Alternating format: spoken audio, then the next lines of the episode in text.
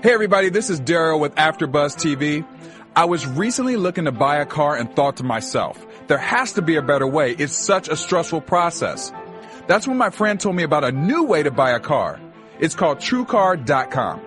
At TrueCar.com, you can actually see what others pay for the car you're looking for in your area, so you know when you're getting a great price.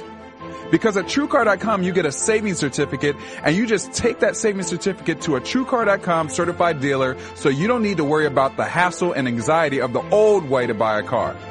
And TrueCar.com users save an average of $3,000 off the MSRP. So seriously, if you're ready to buy a car, why wouldn't you go to TrueCar.com?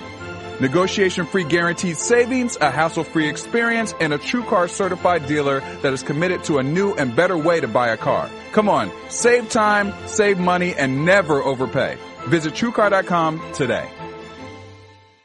You're listening to the AfterBuzz TV Network, now the largest new media platform on the web, and your number one source for after-show entertainment. Very good, Dean Johnson.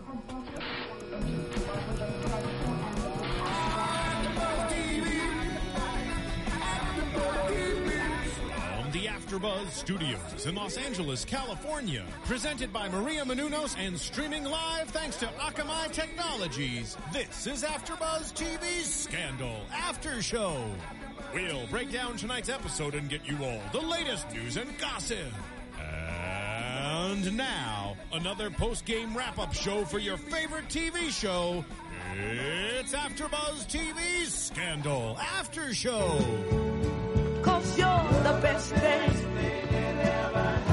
that ever happened to me. Gladiators, this is the AfterBuzz TV Scandal After Show, and we're going to have a quick moment of silence for James Novak.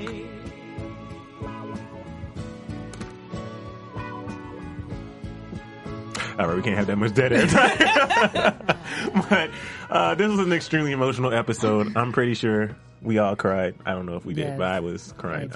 It was just a lot to handle, and this was season 3, episode 14, Kiss Kiss Bang Bang. As always, I am Emile Ennis Jr. I'm joined here with 3 other truly amazing gladiators, starting to my left with the fabulous. Hey, what's up? I'm Cornelia. Hey everyone, I'm Sophia Stanley. I'm Bamm Ericsen. And let's go ahead and get right into what happened. You know, they said that last week's episode was going to have the OMG moment, but I felt like we all felt like this episode had way more OMG moments, especially that one, which we'll get into, but way more shocking and, you know, I guess buzzworthy moments than what they were trying to push on us, if that makes sense. The way that this episode opened, it's one of those things where we knew it was coming, but it happened so fast. Like, as soon as it opens, it's shot, bang. Like, and the way it happened, because last week at the end, it just looked like Jake shot somebody, paused, shot somebody. Right.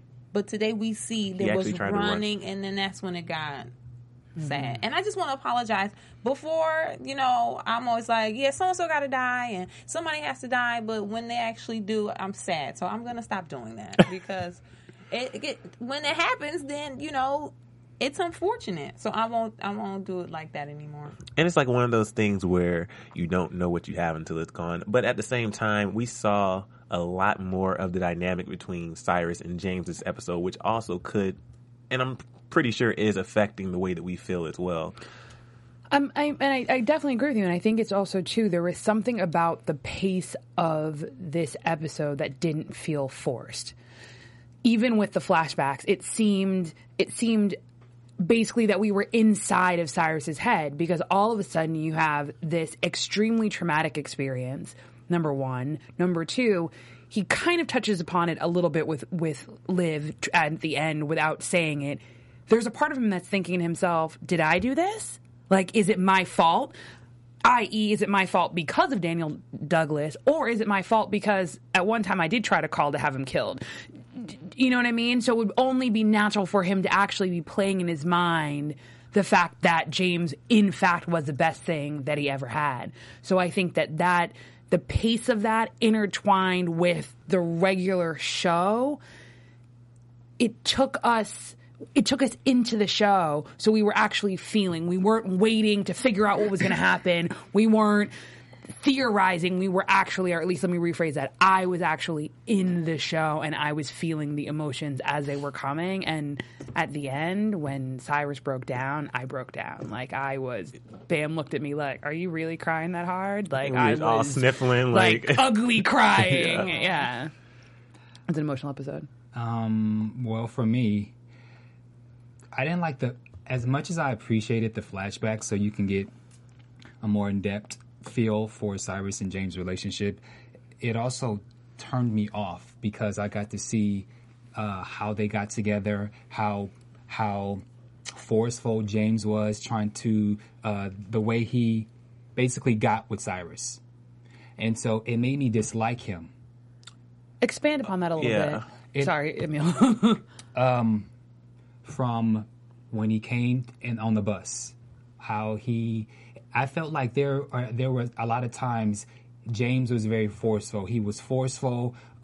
He was very forceful when he was trying to get with him. He was very forceful when trying to making them choose between his boyfriend, the president, and then his relationship. I felt he was too forceful. I'm going to pull a Sophia. For me, that I'm going to pull a Sophia and cut you off on purpose. Go ahead. I don't like it.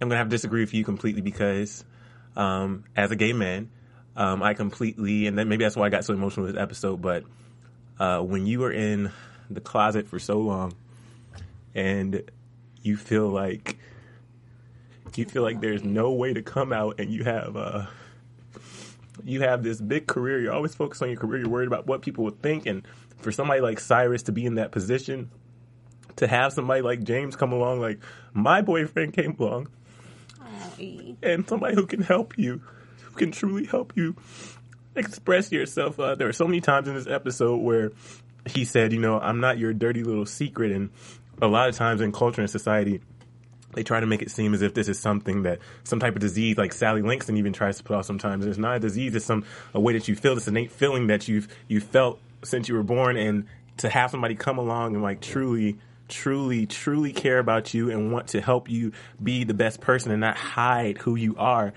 I don't think he was really forcing. I feel like it was more he was enabling him to be the best that he could be, the best Cyrus that he could be. And the scene where we dealt with that, and then also how Fitz was so kind and such a friend. Like, we just saw so many different sides of people in this episode that it really made me appreciate the writing on this show. I mean, we appreciate Shonda Rhimes for even putting the character and that whole storyline in there, getting to see that, because we've seen it was already a big deal for Shonda to put this type of character in there, but to go behind the scenes and see like how they got together and like the inner workings of a gay man and how I don't know. There's just a really emotional episode for me, and I'm just sad to see James go now. No, it was definitely, like you said, Shonda Rhimes, the way she plants her characters. It's not on mistake. Like she does, you can tell this isn't on. It's not a mistake. She does this on purpose to get people to see. Because a lot of times when we watching James and Cyrus, we don't remember that they're gay. Like we don't know this. We just think they're just like a couple. So for us to see the backstory of their relationship, I don't really think it was forceful. I would call it persistent. Because if you've ever been courted by a man or a woman, because women do court some men, or if you know, vice versa. That's what it is. It's, I'm courting you. I'm pursuing you.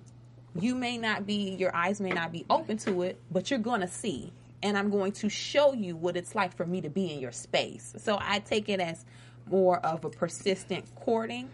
But you court once the two are okay. No, and I'm you actually court beforehand. You got to court somebody. I completely to get there. It's old school courting. You court from the minute you meet them and have it in your mind that you want them in your life, to the day that they're no longer in your life. And I'm going to piggyback off of what both Emile and Kennelia are saying, is I think that, unfortunately, that's actually maybe what's wrong today, regardless of the type of relationship, is that we're very unclear with what we want, which is very different that I think James was clearly saying, I like you. Do you like me? Right? He told him about his beard, and he basically said, hey, I noticed you actually look better. And then he laid out his heart to him, and basically when Cyrus seemed as if he didn't respond, he said, "Oh, I'm really sorry." He was respectful, and then he backed off. And something that Emile said, I want to just repeat again and mirror.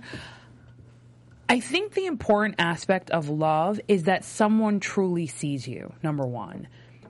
Someone truly sees when you're crying out and you're hurt, and someone sees how to potentially make it better. They are very deliberate on this show. When we were first introduced to Cyrus in the flashback, he was disheveled, he was grumpy, he was lonely, he was divorced. He was literally hiding the true nature of who he was. After James, he is this dynamic, robust, in control person. Why? Because he no longer has a secret. The entire essence of this show is how much not living your 100% true self by keeping that secret every day. You lose a part of who you are. And so I think that it really was a true sign of love in him having enough courage to say to another human being, "Hey, I like you. I don't just like kind of like you. I like really like you. I think we have something here." And I think that this scene, even with the inauguration, think about how important that is for you not to be able to be somewhere as major as that with the person you love simply because of your gender. With other Republicans. With other Republicans. Yeah. And I think that the way that the show does it, they do throw a sense of humor in there. Do you know what I mean? Because literally for a split second, people stop and they go, "Wait a minute." And then what happens? You realize it's not a big deal. It's two people dancing, like two other people dancing. You continue dancing. You have a good time. So I think that for me, again, I've always been extremely flip about James, and for me, this episode was so perfectly crafted because not only I think was it about James, but more importantly, it was about Cyrus. And I think it's so easy for us to think of Cyrus as a soulless person, and that he, no matter what, and he said it last episode, James was the best part of him. Like, the best part of him loved James.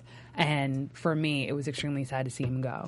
I think the funny thing is how it went kind of back to season one. Remember season one when Cyrus was in the garden and he was talking about how unhappy he was in the garden.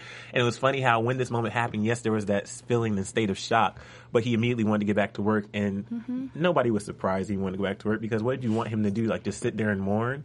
But I was a little put off by the fact that why would you surround him with all the flowers in the office? But you know what it is, though? And I don't know. This is going to sound weird, but people don't know what to do. Yeah, they don't. And I think that even in the same way that Ethan was having his own emotion and couldn't kind of take a moment to think, well, what's Cyrus going through? Right. I think that people just think, like, I'm going to avoid the situation. Right? And I think that sometimes that's actually ironically what Cyrus was doing. So because Cyrus was avoiding the situation, everyone else was just kind of going about business as usual, because I think they didn't know what else to do. And what do you do? Let's say they didn't put the flowers in the office. Then Cyrus going to be like, so nobody cared? Right. True. It's one of those things where if the funeral's at the church and you bring the flowers to the funeral or you bring them to the home, that office is Cyrus' home. True. Technically. That's a great point. Yeah. So.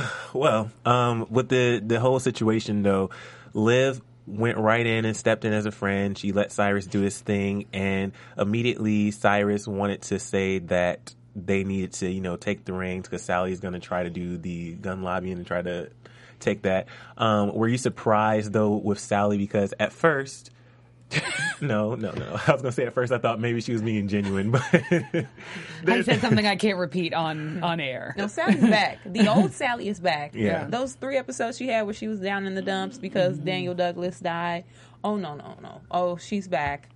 She didn't. She was back on her game. Well, but you know what, though? There's a part of me, though, that literally... There's a part of me that has respect for her, and respect in the same point that, like, she's a gangster. Right? And then there's a part of me that's like, are you out your mind? And I know I thought she wasn't crazy before, and now I actually think she's crazy. Because it's like, so again, you're going to run against the President of the United States of America while you're his vice president, not quit and think you're going to use Air Force 2? You must be crazy. No, seriously? And that's why when he was like, oh, we're turning around, and she's like, what's going on? It's like, yeah, thank you. And like, did you forget I'm the president? And she needs to pay for her own gas. Thank you. Put the gas in it yourself, Sally. There's still signs for me that Sally is still, she's become totally another person. She's on the dark side. Yeah. Totally still. I can see it. You know what's funny, though? How... Maybe this is the reason why James was so into the science and like researching. Because did you notice when they had the first meeting, his first article is cover stories about Doyle. Hollis Doyle's influence. Mm-hmm. That's randomly passed by my mind. And then me being the, I don't know. I started to think, oh, well, did Cyrus get with James? Where I started to have negative reasons, thinking. But then as I saw it progress, I was like, okay. I was like, oh, please don't tell me this was a relationship where Cyrus was already bad from the start. But, no, I think you can tell that there was a. There was a connection, or as when kids, they call it love gum, where there's like that. Sorry, I think that's so cute. Love gum, where there's the connection, and James, I won't say forced, so I'll use the term that you use, but he was very persistent, and it's just kind of one of those things where he knew he can keep going there because he knew that the connection was there, and when I just lost my train of thought. What were you saying? Well, I'm going to piggyback off of that because I think that was very appropriate because, exactly, it's hard for us sometimes to see Cyrus as anything other than who he is, but it was nice because it was, to me, a genuine interaction where from the minute, even the minute James said it, whenever you catch it, just jump right in. Mm-hmm. The minute he turned, like he was about to respond to the reporter like, whatever. Did you notice him pause for a second? Yeah, he was like... Ooh, you know what I mean? And that's why the banter they were having back and forth, and that's why I think because, what's the term? Like, no one can dance with you unless you dance back with them. You got to be invited to the dance. That's what they were doing. Like, if someone doesn't give you something to play off of, it doesn't work. So, and I know what I was going to say. When James approached Cyrus, Cyrus still had that same Cyrus that you see then when he basically put him down and was like, yeah, your little job. He was very much Cyrus then, and he's very much Cyrus now. And then he had read his article in his little know-nothing paper. Till the very end. And he made him shave his neck beard. Mm. That was cute. I mean, he looked horrible. He did. No shave November all year round. But they had to do that to try and make Cyrus look younger. Right. But some people...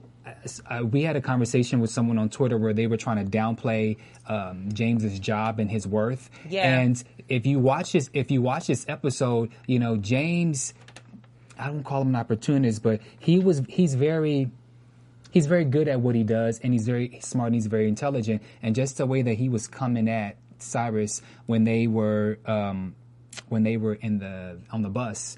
James was a smart guy. He was a smart guy. He was very intelligent. And you can't downplay his worth. They was like, well, the only reason that he's his position is because of Cyrus. And no, I think he earned his way up there. Even the way he would position the questions, like when you said, why hasn't Fitz talked about marriage equality when you're gay? Clearly, when he's a gay chief of staff, right? Yeah. But let's talk about before we go into these other topics. Mm-hmm. Let's talk about that final scene. When Cyrus finally breaks down, because Cyrus, and this is for anybody in this show, just like the first time we saw Olivia really cry, Cyrus is one of those people where, like you said, sometimes you forget he truly does have a soul. And so to have a moment like this where even in spite of what he's going through, he says, no, I'm going to do this, I'm going to read this. And I think that, and for me, it was also too that he felt like it was his duty as his husband because here you have this new press secretary who's incompetent. Just effing up. He can't have the person who literally basically, quote-unquote, closes the case and puts closure and also finality on the fact that his husband has died mess it up with the press. I'm sorry. I need to get my bearings together. Yeah. Right, do you know what I mean? Like, I haven't gotten to that point yet. Like, I'm still reading. Like, I don't really know what went on. So, for me, in that moment, I literally was like, it's like anyone has to do. It's like it was, in essence, equivalent to his eulogy. Like, he had to, regardless of... It's no different than if you have to bury your loved one or if you have to sing that song because you because your mom or your dad or your whatever, wanted you to sing, and it's really hard. They made me sing at every funeral. For me... I thought that scene for Cyrus was great because he finally had his moment to just let it out. I'm a TV person, but think about when James died on Good Times. Think about when Bree Vanderkamp's husband died. You know, you have to finally let it out. No matter if you're in front of people or if you are by yourself. There's a moment when, you know, you try and be strong and you try to keep everything in, but there's a moment where you just. You have no control and you just have to let it go. True, and maybe I don't have a good memory, but I feel like, unlike previous shows I've watched, and I can't recall one at the moment, there was a guttural reality in the way that he broke down. Normally, people don't like. He started to wail. Oh, mm-hmm. Do you know what I mean? No, I'm not disagreeing with you. I'm just saying that there was a rawness there that literally, like, the moment he started crying, I started crying. But then it's almost like he wailed. It was like an unnatural sound. It was literally like, it's because someone has died. Like, mm-hmm. Think about it. We have all cried before, but death is another. It's completely different. Like, it's literally that someone, you will no longer see them again. They're going to another dimension. And literally, that's what we felt. Like, if anyone, whether or not you're spiritual or whether or not you believe in mysticism or whatever it is, obviously, they're, you know, in, quote-unquote, 2,000 years ago, they believed in an underworld. That's, to me, what I heard in his wailing. It was like that underworld, guttural, just... He was unaware of what was going on, and all he knew was an immense sense of loss that he knew could never be fixed. And anyone who's lost someone, you learn to deal with that pain, but the pain never goes away. And ironically, what's worse is when you start to learn to deal with it. Right. That actually sometimes is worse than in the moment thinking that you can't deal with it. And that's what I felt from him, and it wrenched me in a way that was pure, it was authentic, and it was real. I also thought James's final moment. I thought it was a great moment, and you know, I can't help it because I'm an actor, but I just thought that the way. How hard is that? Like, kind of break that down for us, because I'm not an actor, so I kind of don't know what that means. So, kind of go into a little bit more detail for us, if you could. So his final moments, basically, when he was on the ground, he's in blood, and Jake is basically saying, "I'm going to stay here with you." You know, you have to really put yourself in a position where you feel like you've lost and you're about to die. There's something that you have to literally put yourself in this character's position, and you have to think this is the end, and you do whatever you have to do. Sometimes it's not. Sometimes it's not real tears. Sometimes it's fake, and you do certain things. But you know, because he is an Emmy award-winning actor, I thought he nailed that scene. I thought he was brilliant, and he proved it because you saw both fear and gratefulness at the same time. Like, you felt fear because you know that this man just killed you. Mm-hmm. And obviously, even when he was mumbling and Jake realized he was trying to ask about his daughter, and he's like, she's safe. But then there was also that gratefulness that he didn't have to die by himself. And the way that Jake coaxed him there, I don't even know. That was eerie. Jake's position was eerie to me. Like, it was... In theory, it was comforting, but for him to be able to do that, that shows that he's able to completely separate himself from real life and his job, and that's not an easy thing to do. One day you wake up in your command, you still have your human sense about yourself. You're still a person, and you still have feelings. And even with his monologue talking about being alone, he knows what it's like to be alone. So for him to be able to separate himself in that moment. And watch a man die that you just saw, that you shot, and to be there, like, kind of like a doctor. You know what I mean? Like, you know, when doctors can't really show emotion. They can't break down in front of the patient. Mm-hmm. They can't show you that they're feeling the same thing that you feel. It was almost kind of like that, and it was kind of eerie to me because he's still new to the job. Like, that creeped me out, man. That really creeped me out. No, you want to go? All right. It creeped me out, but I think that there was... accountability. And I think that's kind of what I'm seeing throughout this episode, that I think there's so many things that we do in this world that we're only aware of or privy to, like, the first layer right? So we never think what it means, right? So whether or not that's the President of the United States of America having to send troops to defend democracy, whether or not that is, you know, even something as innocuous as, you know, throwing a paper cup, you know, out of the window, right? It kind of doesn't matter. Like, everything has a ripple effect. But I think that there was an aspect of accountability that he basically realized, I made the choice, regardless of whether or not I can rationalize it, to take this person's life, number one. Number two, I had to do it in the manner that I did it to make it look like a carjacking. That's why he took out the second gun. I was questioning, why did he shoot Vanessa and Shelby with one gun, but then shoot James with another gun? That he was taking full accountability for that. So he had enough honor, if you kind of think about it from a concept of war, that despite the fact that we're on opposite sides, I still respect you because you were in this fight with me. But I mean, I think we could kind of go on, and we'll definitely come back to it. But one of the things that we like to do here at AfterBuzz TV is to give you an opportunity to join the discussion, to join the dialogue. And one of the best ways that you can do that is by going to iTunes.com. So all you have to do is go to iTunes.com and you type in AfterBuzz TV Scandal. And all of our podcasts will come up, all of our podcasts from season 1, season 2, as well as season 3.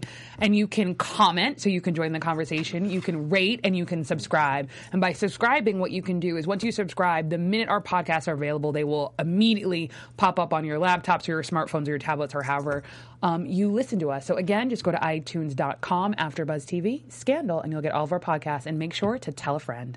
And while you're online, I'm sure you guys have all heard about Hulu. Well, Hulu.com is cool, but let me tell you about Hulu Plus, which is so much more.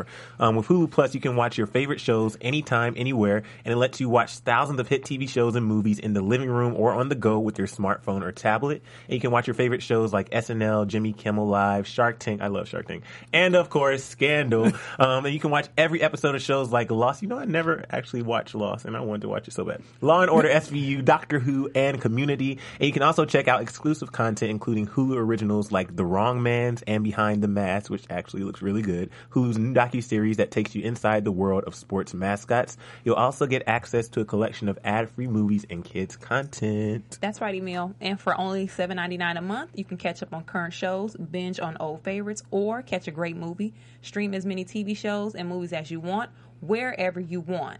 So right now, you can try Hulu Plus for free for 2 weeks. When you go to huluplus.com/AfterBuzz, that special offer is for our listeners. So make sure you use the huluplus.com/AfterBuzz so you can get the extended free trial and they know we sent you. So again, go to huluplus.com/AfterBuzz right now for your extended 2-week free trial, guys.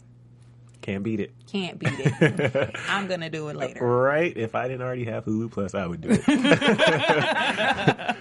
So let's get into B613. This episode, like I said, we got to see a lot of different characteristics and dynamics. And we were complaining, it was probably last week, about Jake. And even still, I still don't necessarily see him as command. And I don't know. I do now. I do now, but still not wholly. But I don't know. But maybe it'll come later. But for right now, I still don't see him really as command. And we were questioning, you know, why is command going out? And in this episode, for example, dumping the bodies, why is he the one going out and shooting? But when he was talking to Liv, he pretty much summed it up and said, or was he talking to Liv?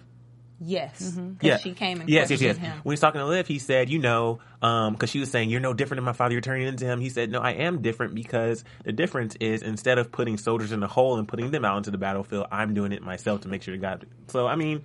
And can I say something? Yeah. I literally was like, oh, snap. Yeah. I'd been like, this is messy. I don't know why he's doing this. Da-da-da-da. Like, I was literally, that's how I sounded last week. And then he gave an answer that showed that he had a level of honor that I didn't even consider, and I thought, oh. Yeah. I was doing it too. I was like, why is he shoveling in his clothes? Well, I still agree with that, though. Why would you bury the bodies? There has to be another way. Well, also, why do you bury them together? Yeah, right. Yeah. Because that's messy to me. But, like, anytime you bury bodies, there's no way, really, that you can, like, you can't put a fresh patch of grass on there to make it. And I literally, when we were watching, I literally was like, oh, who's watched Breaking Bad? And then Cornelia was immediately was like, hello, yes, acid in a little container. He sent it far away. Put it on the truck. Just put a sticker on the side and put it and send it. For me, biohazard.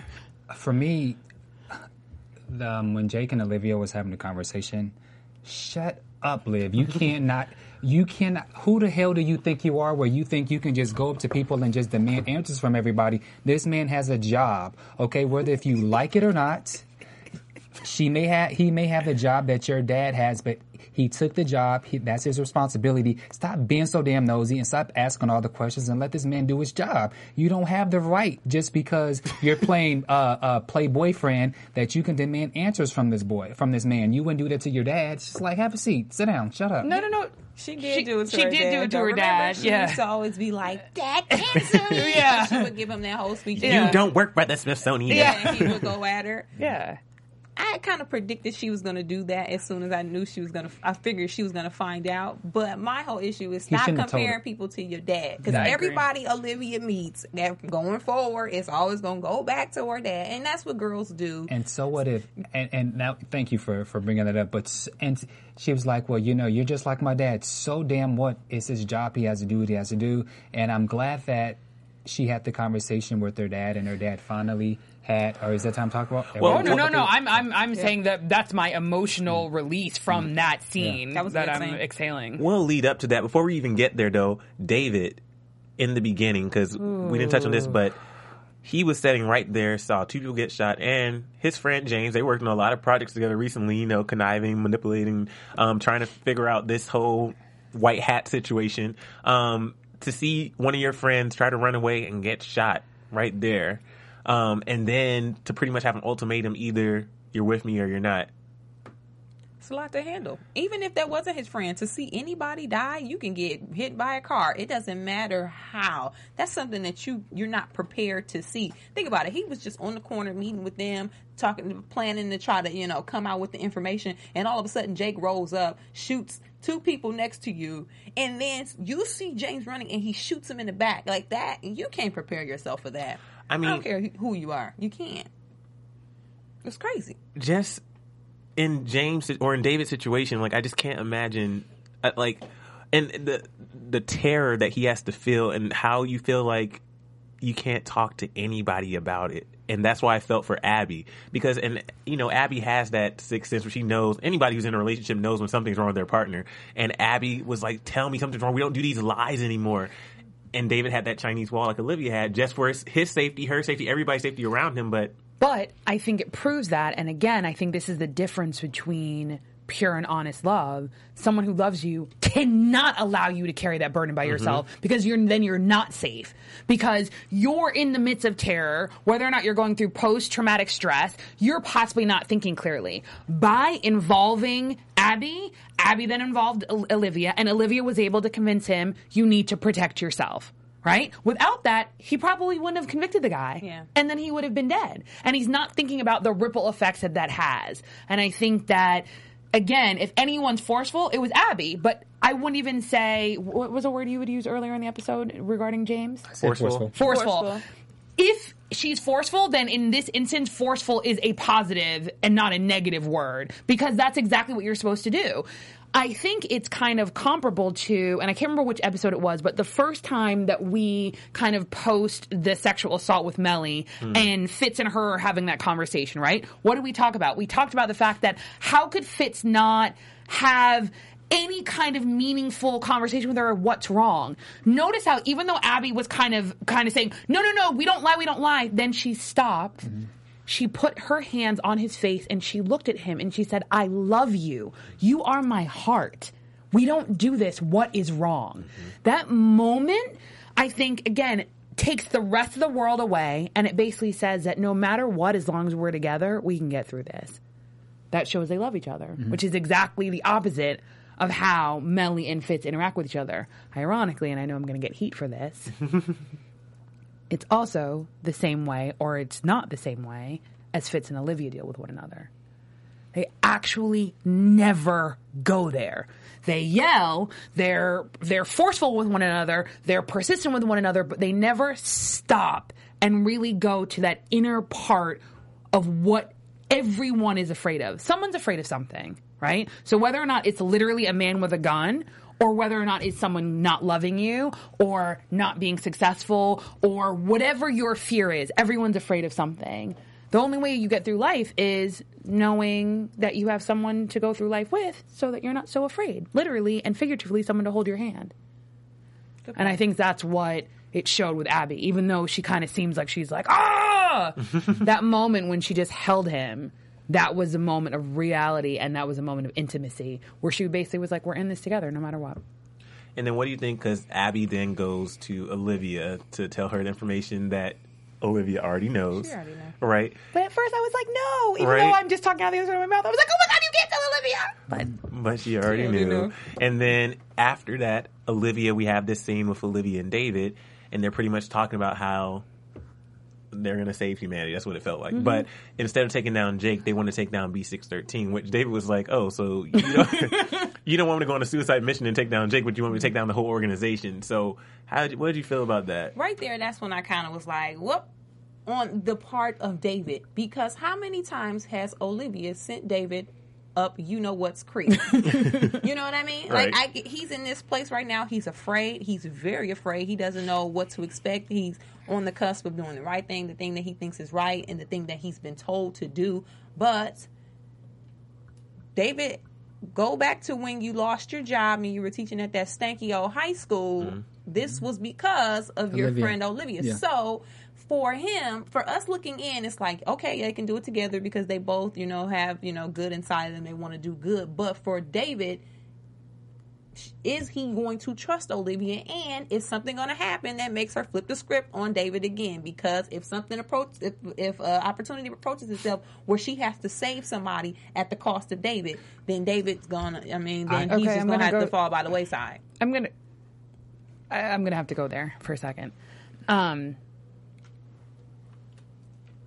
actually, forget it. It was going to be, I think... No, because I was basically... I can't figure out my whole thought process, but basically, I feel like on some levels, he had no choice. Yeah, he did. Yeah. And the reason he had no choice is specifically because of the scene with Abby. And in so much as... And I don't know, maybe it's like too much death conversation, but one of the ways to prevent people from committing suicide is them knowing that other people love them and that other people will be affected. In essence, if David didn't send McCollum or whatever his name is away, he would in essence be committing suicide, right? Because he knows Jake is going to kill him. So in that moment, he has a choice, right? So by Olivia sitting next to him, right? Because at first it was Abby, but then it's Olivia. It's basically letting him know that his death won't be an isolated incident, if that makes sense. Like, other people will be affected. David, if anything, really wears the white hat. Mm-hmm. Yes. Right? And David would never... David could think to himself, I'll sacrifice myself because I wear the white hat that proudly that I'm willing to be a martyr. But not if it literally leads to the death of other people, even if that death is only an emotional death. Right. And I think that kind of was the closure of the scene with Abby, of Liv sitting down. Because even though she was like, oh, we can take down B613, if you look at her body language, it was as a friend. Mm-hmm. The words coming out of her mouth were business as usual, but her body language was more as a friend, like, I can't let you do this. Like, I can't. Like, you have to live. You have to be alive. And again, even she was saying, we have to live. We have to be alive. That kind of connection to something else. I feel like, yeah, he had no other choice but to not allow himself to die. For me, David, it's one of those things where when you've been stabbed in the back so long, even when you see the sincerity and the person who stabbed you so many times, you can see the sincerity. But for me, I would still kind of have hesitations because she's done so much. And then the fact that when David blurted and just confessed his guts to Abby, boom, the second around, she goes and blabs it to Liv. And it's, I don't know, I want David to watch his back. That's what I'm going to say. Thank because you. In tradition with the show, when David relies on Olivia... He gets screwed. Nobody else, people get burned, but he always is the one that takes the biggest hit. Everybody else, stuff happens or whatnot, but David is the one who Olivia, because she's walking the line and she wants to save everybody. When you want to save everybody, somebody has to drown. It always happens. You got two hands. And if you want to save five people, guess what? You got to figure out how to save five people with two hands. Sometimes you can only get four. You know what I mean? Somebody got to drown. So, in this case, is it going to be David again? But on the flip side, even when she does, like, burn him and all those things, she does try to reconcile the situation. And but the way she goes about it, it's not... edible arrangement. Even but okay, what was she supposed to do? But okay, let's be real. What was she supposed to do? Give me another scenario. Because in this instance, I thought that she was spot on. Yeah. No, in this instance, she was spot on, and I think her intentions are always well, but she always lets David fall by the wayside. I think her intentions are always pure. But just because you got pure intentions... don't mean the stuff is always going to work out the way you want to. And in David's case, it always doesn't work out in his favor. You want to know why? And I'm going to talk out of the exact opposite side of my mouth than I normally do as it pertains to Olivia. These are all adult human beings who are fully capable. Just because I save you or I give you an option doesn't mean I have to continue to hold your hand. That's like, I get it, but that's like being like, don't commit suicide. I'm going to be here for you the whole step of the way. And then 2 weeks later, you'd be like, I found out I'm moving to Connecticut. Well, no, but true. But also on some levels, okay, and I think that's a great analogy, but then, okay, buck up. Does that make sense? And basically realize, okay, cool, like, how do I actually either find real friends or let me put some money together and go see someone and figure out how to get past this? Because there's a certain aspect of when you lean on, and I know I'm like, oh, I can hear myself arguing with myself. It's almost, if you're not a whole person, you're never going to be able to stand up on your own, right? So I think that there's a certain aspect of David that he has to say, even in that moment, well, what do I live for? Does that make sense? Am I willing to die to let this truth be out? Because is it really? Like, what am I really going to do? So for some people, they would choose. Like, okay, let Command kill me. The story's still not going to get out, but at least I wasn't a party to this cover-up. Some other people would basically be like, just in the same way the analogy that Joe Morton, Rowan, was making with Olivia, the soldier doesn't have a choice because someone else is going to do it. Like, it's already been done. You actually are not the one who put this plane in motion. If anything, it was actually James who put this whole thing in motion. It was James who brought it to him originally. Think about it. Granted, he ended up getting the tape, but it was James who was the initial catalyst for this whole Daniel Douglas, the VP, and Cyrus killed him and covered it up, right? What is he supposed to do? No, what he did was correct, but he needs to have the one eye open because at the end of the day, whoever gets burned, to me, it always seems like it's David by the same person. Okay. I mean? Like, it's always him. He's always the one that gets the kick in the pants. Well, let us know what you think online. We talked about continuing the conversation, so we're going to continue that conversation especially online. Offline with Joe Morton and Rowan, because I need to go on Twitter every line. I hope you guys are tweeting me. We want to talk about those two scenes. I want to talk about the scene with Rowan. I want to talk about the scene with Huck and Quinn. So with Rowan, though, it was nice because Olivia, and I don't know how I feel about this, Olivia, you know, has these moments where she wants people to be what she needs at that very moment. If Olivia says, I need you to be my fake boyfriend, I need you to do that, I need you to be my father. And in that scene, she said, I need you to be my real father, my regular dad, just be here for me. But I still like Rowan's approach, how he was real with her, but he's like, I don't think you're expecting me to be some Liv, everything's gonna be okay. Like, he was still Rowan. He was still 183. Oh my gosh, like that scene. And you were talking about his acting. That's a freaking masterclass right there. But like, his acting is just so raw and real when you're watching him. Like, there's some actors, and I've talked about this before, there's some actors you watch them, you're like, oh damn, I still remember in that show. And like, you constantly think about their other roles, but in this particular role that he's in, you don't think about, oh, that's Joe Morton. You're like, oh my God, Rowan is a beast. Like, yeah, seriously, you just get engaged. And it was the first time that it seemed as if he was giving some level of empathy to Jake. Mm-hmm. Like, and you're going to punish him? Mm-hmm. Like, he was like, you have no idea. He goes, yeah, no, fine, because the lines are just amazing. Being the hand of God is already the worst punishment in the world. I was like, whoa. Like, just... And Olivia needs to hear things like that, because a lot of times Olivia, I hate to say it, but she does act a little selfish. Like, everything...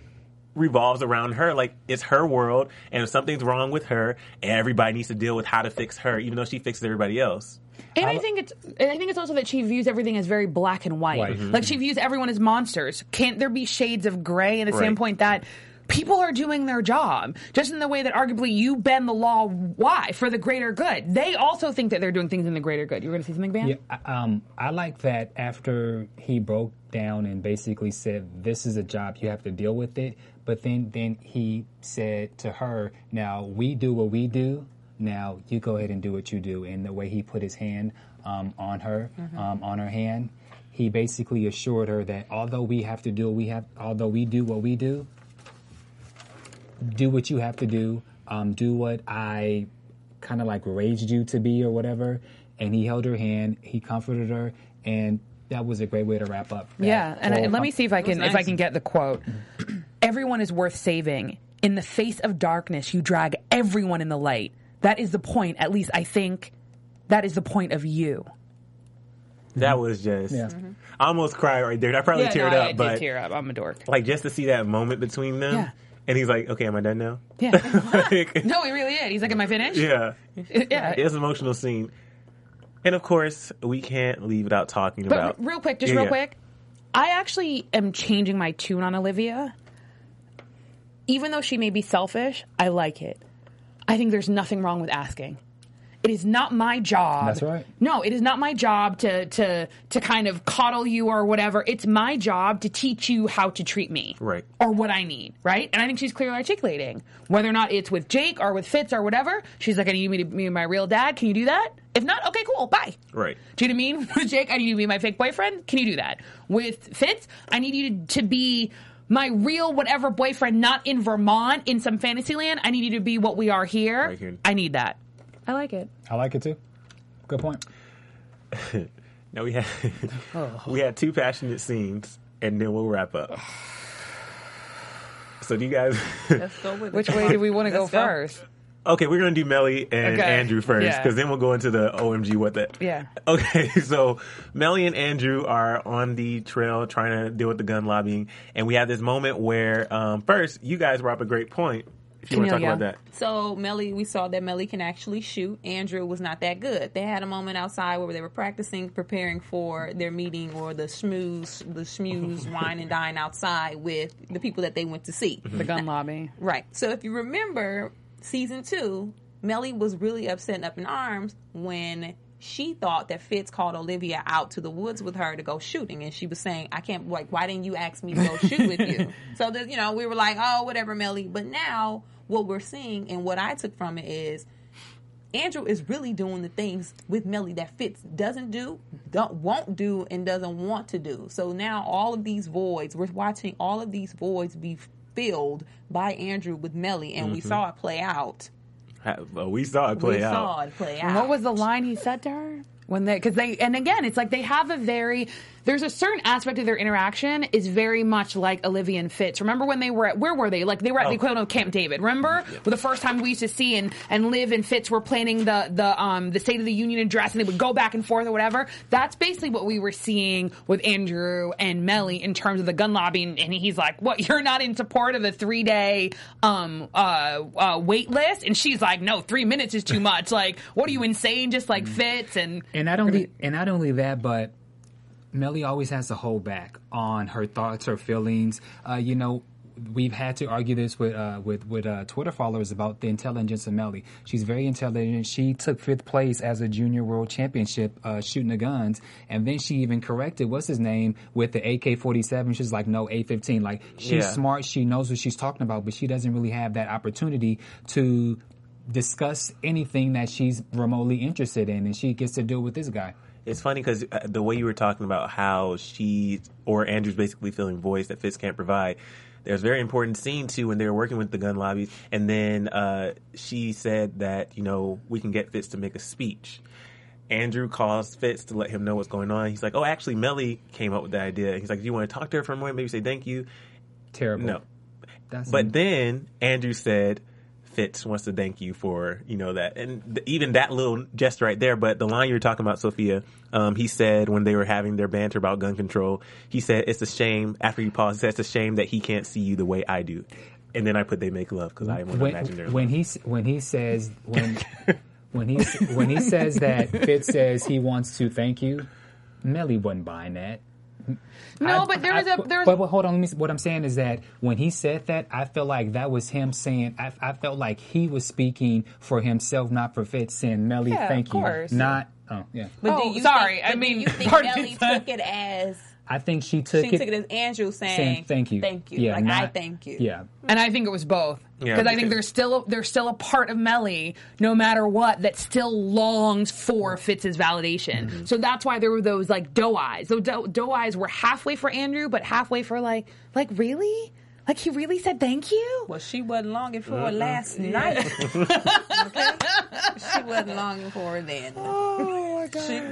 It was steamy. It was steamy. I was happy for Mellie. I was so happy for Mellie. I was like, yeah, girl, get it in. Yeah. Because this whole time, Fitz has been kicking it, hanging out. She ain't had any probably since the baby was born. And if we look at in the past couple of episodes, like normally they make Mellie look a little stiff, like a prude. Yeah. But recently, like the way her hair's been styled and her demeanor and dress, it's just... That's how you are when you're around your dude, you know? When a woman is around her dude, like the way they were talking when they were drinking, that's what it is. Like, if that's a Friday night, you get some, you put the Netflix on, you get the appetizers out, and y'all just home. That's what it's like. That's how I am with Real Housewives of Atlanta. Oh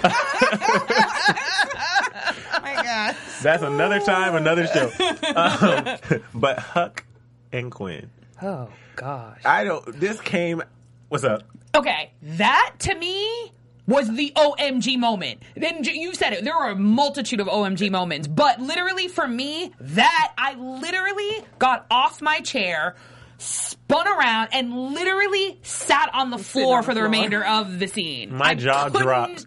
And did not close. Well, and I was good. Yeah. Bamm ran out of the room. I ran out because he thought there was going to be torture. Yeah, I thought I ran out the room. But I remember last week I did say, you know, Quinn. Oh, no, I ran, and then when I didn't hear any like drills, I kind of put my head back in the door to see, and then I was kind of watching a little bit. And but last week I said, how is it that she goes into OPA? There's no cameras. That. There's there's no anything. Yeah. And then Huck.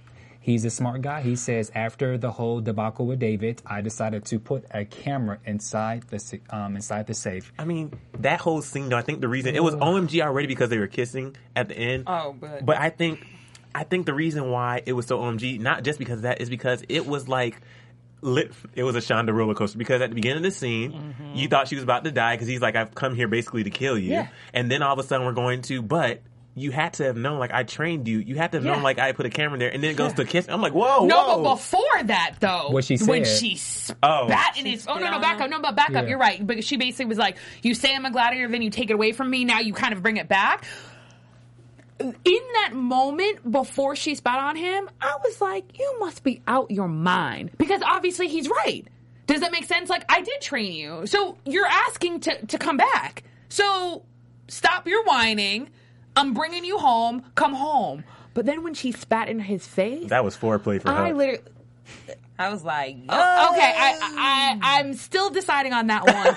But I was like, yeah, go ahead. Because part of me was like, even though when she was like, oh, are you here for more teeth? I was like, shut up. Yeah. Like, I'm there was a moment, right? There was a moment when she spat on him. When she spat on him, I was so having it. Because I was like, yo, like, if you're going to kill me, kill me. Like, I'm tired of this, you yapping at me. I'm tired of you telling me what I can and cannot do. Just kill me. Yo, shut the... Ooh! I was Team Huck. When he came out from behind that IKEA furniture with that toolbox, I was like, yo, it's time. Let's go. Like, I was ready for Quinn to go. And I said I wasn't going to stop saying, people die. But when he showed up behind that thing, I was like, yo, Huck was in there the whole time? I thought it was over. But that kiss, and but did she kiss back? Yes. She did. Oh, no. Did you see? I mean, I know what I saw. So they were kissing. It was that kiss. It was like they were like licking face, like licking mouths. Like it was, they were exchanging a kiss. And when you noticed when he left, she was touching her lips. Mm-hmm. It wasn't in disgust. Yeah, I agree. She wasn't like, they both into that kinky stuff. She was like rubbing her face. No, and I was saying, because at the end of the day, this whole thing is an addiction for him, right? So not only is it an addiction, he finally gets to share it with someone. So just like he said with Liv, you gave me someone to love, right? Again, we've always wondered, and I think we've said, was that a sisterly type of love? What kind of love is it? But you put love, and they're not biologically related, right? and now you amp him up right at the point where he can do one of two things, right? He can either kill somebody or something else. Well, I can't really comment on it because spitting on Huck means foreplay. Because when she spit on him, he was like, "Rare," and right? He went in for it. I'm telling you, but Huck, can I say that something? Turn him on, man. Pour some blood on me. I really like, even though probably next episode I'll say the exact opposite. I really like where they're going with them because from the beginning of when people were saying Huckleberry Quinn or whatever, the slow build of this has been nice. And it went somewhere we never thought it was going to go. We never thought it would go here. That she'd be pushed out of OPA, that he'd pull out her tooth, that he basically threatened to kill her and say that the only reason I didn't kill you is because... Why did he say he wasn't going to kill her? Liv? Yeah, because of Liv. And picking it off that, it's one of those things where in the moment you're like, wait, what the... But then it's like, oh, actually, I don't think I mind that much. So, well, that might work. I think it may work, though. And the problem is, and this is where it gets really tricky, he's better than Charlie. Mm-hmm. Do you know what I mean? At least I trust him. It's incestuous. Like, it's effed up, right? Because it's somewhat incestuous, but... Do you know what I mean? But it's better than Charlie. I don't know. Well, we will definitely continue that on. Okay. Can I just give up my cold piece real quick? Oh, yes. Oh. My cold piece is Mama Pope for randomly coming out of nowhere, shooting two people, and then they're just leaving. Who's cleaning this up? Like, Adnan. That's the problem. That's why Adnan got scared. I want to give it to her because... She just came out of nowhere. And thank you for that. I completely forgot about that. It was such a tiny part of the episode, which we'll talk about that online. But I want them to wrap that part up. Or just tell me where it's going because I need that to... I was originally bored with the whole Mama Pope thing, but now that she's with Adnan and then you have Harrison, I think with the next 5 episodes, I think there'll be another very OMG type moment that goes with...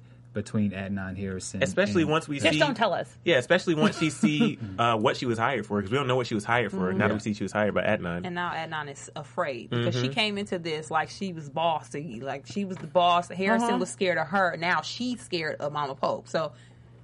I think Mama Pope looked good this episode. She had a little bit of swag. Yeah, she just bought her Gucci. She did have a Gucci. Sorry, my dork. I'm like, hello. She, nice she was like, on. Oh, you didn't bring Ivan? Okay. Right? I'm like, jeez. Well, we're going to talk about that and continue discussion online. But, guys, we're going to go into some news and gossip. AfterBuzz TV News. Okay, I don't know what news and gossip you guys have, but this past week I experienced, I'm sure we all did, but I experienced like the first earthquake out here that I really felt. And this isn't scandal-related news. It was a scandal to me because when I felt it, I didn't know what was going on. I woke up out of my bed like... Oh, yes, I forgot you haven't lived here long. I haven't either. That was the first, but I just have to talk about, did y'all see the news anchor on KTLA? I was actually asleep. I didn't feel the earthquake. I was sleeping. You didn't. Well, I was asleep but my tower was swaying. Okay, this is the difference is. I've actually lived in Los Angeles for 9 years. It was longer than normal. So, for instance, most earthquakes in Los Angeles, or at least in the 9 years that I've lived here, and there has been a drought. We haven't had them in a while. It's normally between like 2 and 5 seconds. This one was 10 to 15. So imagine there in the universe, right, that all of a sudden, like, you feel, like, for me, what happens is, it's almost like the rest of the room is moving, but you're not moving. Mm-hmm. So your whole sense of reality is skewed because you're like, wait a minute, I'm not moving, but everything else around me is. 2 seconds you think, oh, maybe that's like a Mack truck or a big truck. 4 seconds you think, what the heck? 10 seconds you're like, whoa. The world is in this. Right now, yes, I think everyone who saw the news anchor kind of bug out. They thought it was hilarious, and maybe I've lived here too long, and people forget that in set, there are huge light fixtures above you. So that is exactly what you're supposed to do, because it would not have been funny if the light fixture fell on it. Crashed on the set, even though it was hilarious. All right, guys. Do you guys have any news and gossip scandal-related? Oh, I mean, I'm kind of loving the whole scandaloso telenovela, theme. Like, I think literally the entire world knows that it's Scandal Thursday from Jimmy Kimmel to, for all of you fashionistas out there, I'm a big follower of Fashion Bomb Daily.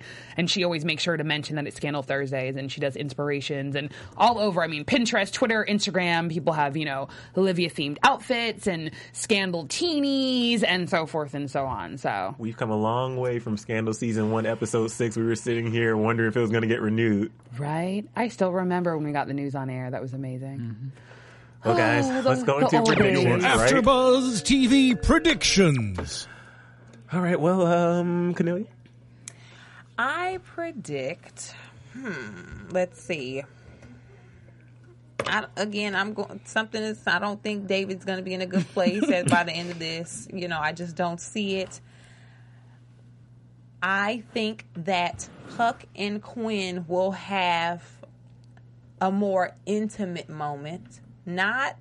This was like a passionate, like an animal instinct type of thing, but I think at some point they're going to have some intimacy. And I'm not saying sex or, you know, but I'm saying it's going to be a real shared moment between them two, because they left not really knowing what that was about. Mm-hmm. Or if they did, they didn't talk about it. So I think something is going to progress between Huck and Quinn. And I predict that somehow either the affair with Andrew or the sacrifice that Mellie has made is going to come out. Fitz is going to act like a child, and he is basically going to demand for Olivia to either run away with him, or we're going to have the question again of getting divorced and being together. And Olivia is basically going to say no, because it's going to be out of a place of anger, not actually because he wants to be with her. That's all I have. I'm going to actually disagree with your prediction, because from what we saw last week, I think there was a moment where there was this face-off between Mellie and Fitz. And so I'm going to say that although Fitz does not care for Mellie the way she would like, when someone invades into your territory, whether if you want that person or not, sometimes you tend to get jealous. So I think that Fitz is going to he's not going to like it. He's not going to like it, and I feel like it's going to show Fitz what he's missing, and then it will have to go through this whole thing again where now he'll get with Mellie for a little while, and he'll leave Olivia alone, and we'll go to that little cycle again. But and then I'm unsure what's gonna now happen with Cyrus now that James is gone. Is he gonna get a heart attack? Is his nerves gonna go bad? Does he need pills? Or will he go forward? That's just a random question. I'm not sure, but I predict that this is gonna somehow make Cyrus stronger. This isn't a prediction. I'm just happy that we're finally gonna meet the kids next week. After all this time. And yeah, agree with Cornelia. I think that we're gonna see something intimate happen between Huck and Quinn. And I'm just excited that I'm passionate about this show again. This was a great episode, and I feel like it's been leading. It didn't feel forced. It felt natural. It felt like old Scandal again, and just a great episode. So where can we find you guys? Bamm Ericsen. You can find me on Twitter at Sophia Stanley. Twitter, Instagram, Facebook at Kennelia, Kennelia.com. For all things Cornelia again. And you can find me on social media at Emile Ennis Jr. and YouTube at Chasing LA. Guys, it was a pleasure as always. Make sure you join us here next week, same time, same place, so we can enjoy the last few episodes of Scandal Season 3 together. Oh, from executive producers Maria Menounos, Kevin Undergaro. What do you need to say, Emile? Go ahead. I was just going to say, if you haven't, make sure you check out Maria Menounos' new show, Chasing Maria, on Oxygen. And also, we are going to have a special guest next week. Potentially. Yes. So from executive producers Maria Menounos, Kevin Undergaro, Phil Svitek, and the entire AfterBuzz TV staff, we would like to thank you for listening to the AfterBuzz TV network. To watch or listen to other after shows and post comments or questions, be sure to visit AfterBuzzTV.com. I'm Sir Richard Wentworth, and this has been a presentation of AfterBuzz TV. Buzz you later. The views expressed herein are those of the hosts only and do not necessarily reflect the views of AfterBuzz TV or its owners or principals.